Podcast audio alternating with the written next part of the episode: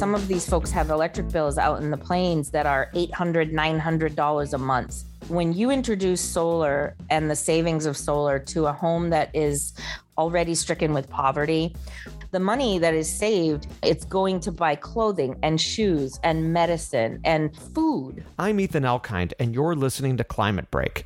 Native Americans living on reservations often face higher electricity costs and worse service, leading to what's known as energy poverty.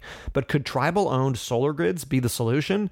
Chéri Smith is co founder of the Indigenized Energy Initiative, which helps tribes develop their own solar powered grids on reservation land.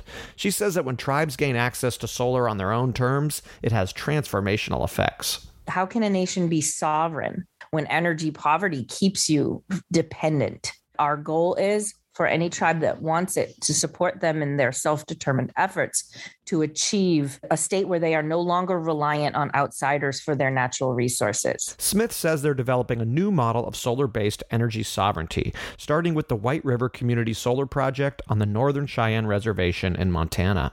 It includes residential, small commercial, and a small utility scale system built by Native people for Native people. The benefits are shared between the homeowners and the host entities and the tribe.